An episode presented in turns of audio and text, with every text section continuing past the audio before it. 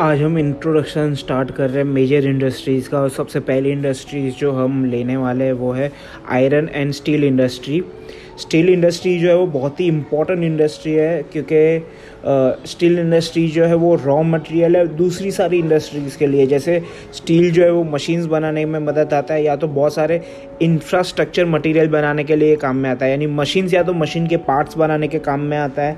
Roads बनाने में भी यूज़ होता होगा कहीं ना कहीं, यानी जो मशीन्स यूज़ होते हैं उसके अंदर उसमें यूज़ होता है। एरोप्लेन्स या व्हीकल्स के अंदर भी हमको ये आयरन एंड स्टील की ज़रूरत होती है। तो आयरन एंड स्टील इंडस्ट्री जो है, उसको हम एक बेसिक इंडस्ट्री कहते हैं और बेसिक इंडस्ट्री इसलिए कहते हैं क्योंकि इस इंडस्ट्री के ऊपर दूसरी इंडस्ट्रीज़ जो है, वो भी डिपेंडेंट होती है। यानी बहुत सारी इंडस्ट्रीज़ वैसी है, जैसे देखो, अपने बिल्डिंग बनाने की इंडस्ट्री अगर देखें तो उसमें भी सलिए यूज़ होते हैं तो उसमें भी आयरन एंड स्टील यूज़ होता है। फिर अपने शिप बिल्डिंग है या व्हीकल्स यूज़ बना, बनाने वाली या तो डिफेंस के लिए हम वेपन्स भी बनाते हैं उसमें भी स्टील यूज़ होता है। तो स्टील जो है एक बेसिक इंडस्ट्री है और उससे बहुत सारी इंडस्ट्रीज़ जो है वो डिपेंडेंट होती है। और इंडिया के अंदर स्टील इंडस्ट्रीज़ जो है सॉरी स्टील इंडस्ट्री जनरली जो है वो डिपेंड होती है ऑन द रॉ मटेरियल और स्टील इंडस्ट्री के अंदर रॉ मटेरियल कौन कौन से होते हैं? एक होता है आयरन और फिर होता है लाइमस्टोन फिर है मैंगनीज और कोल और इसके जो सारे मटेरियल जो होता है ना, वो बहुत ही हैवी और बहुत ही वज़न में भारी होते हैं बल्कि होता है। उसके लिए ये इंडस्ट्रीज़ वैसी जगहों पे होती है जहाँ पे रॉ मटेरियल अवेलेबल होता है ना, उसके पास में ही होती है। क्यों? क्योंकि इतने सारे हैवी मटेरियल होते हैं कि उसको ट्रांसपोर्टेशन में ही बहुत खर्च हो जाता है। तो उसके लिए देखो कि ये याद रखना कि यहाँ पे एक वर्ड यूज़ किया है विंसिटी vicinity of the area where the the raw materials are available vicinity का मीनिंग होता है नियर बाई द एरियाज़ जहाँ पे ये रॉ मटेरियल्स अवेलेबल होते हैं। और major major steel producing countries in the world are सबसे पहले है चाइना सेकेंड नंबर पे है India Russia Ukraine Germany USA Japan अब इंडिया के अंदर देखा जाए तो इंडिया में स्टील कहाँ पे बनता है? भिलाई, फिर बोकारो, दुर्गापुर, जमशेदपुर। जमशेदपुर के बारे में डिटेल में आएगा इस टॉपिक में। और राउरकेला, यह इंडिया में मेजर स्टील प्रोड्यूसिंग रीजन और iron and steel industry of Jamshedpur से हम स्टार्ट करेंगे।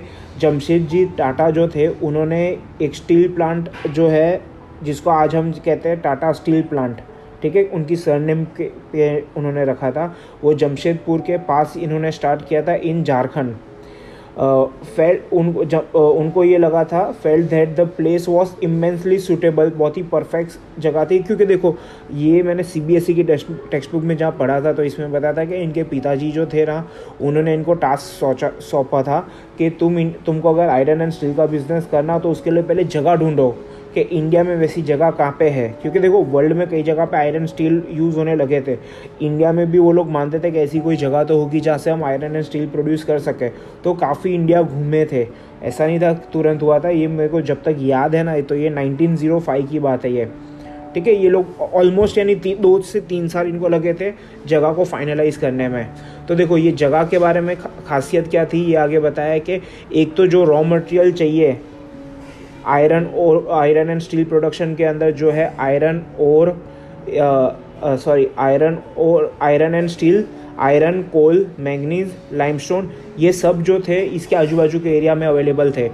Later the development of road and other infrastructure turn in to a major centre for steel production अब हम ध्यान से देखेंगे कि कैसे क्या क्या क्या फैसिलिटीज़ चाहिए हमको और क्या, कहाँ से अवेलेबल थी?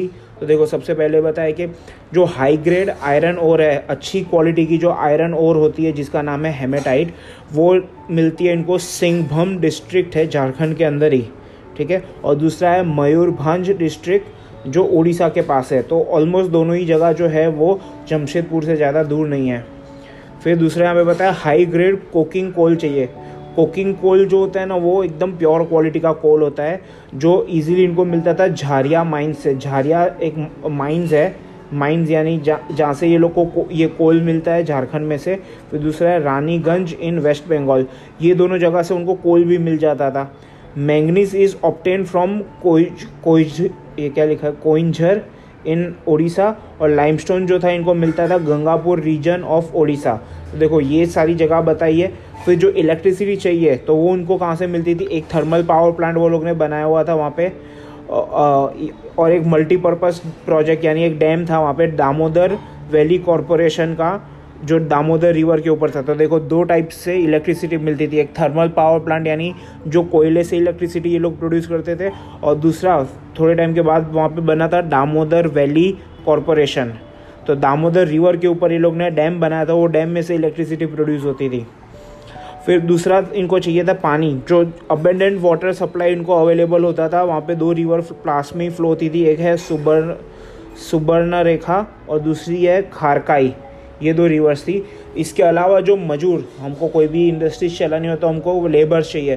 तो स्किल्ड और अनस्किल्ड लेबर जो था ना, वो भी इजीली अवेलेबल थे, क्योंकि वहाँ पे डेंसली पॉपुलेटेड स्टेट्स थे, झारखंड, बिहार, वेस्ट बंगाल उड़ीसा जैसे तुमने अगर ध्यान से अगर एम एस धोनी मूवी देखी होगी तो एम एस धोनी यानी धोनी के जो पापा है, वो भी ऐसी एक कंपनी में जॉब करते होते लेकिन उनका काम इससे रिलेटेड नहीं था। उनका काम जनरली जो था, वो इंफ्रास्ट्रक्चर का कह सकते हैं कि जो ग्राउंड है, उसको वाटरिंग देना या प्लम्बर का काम था।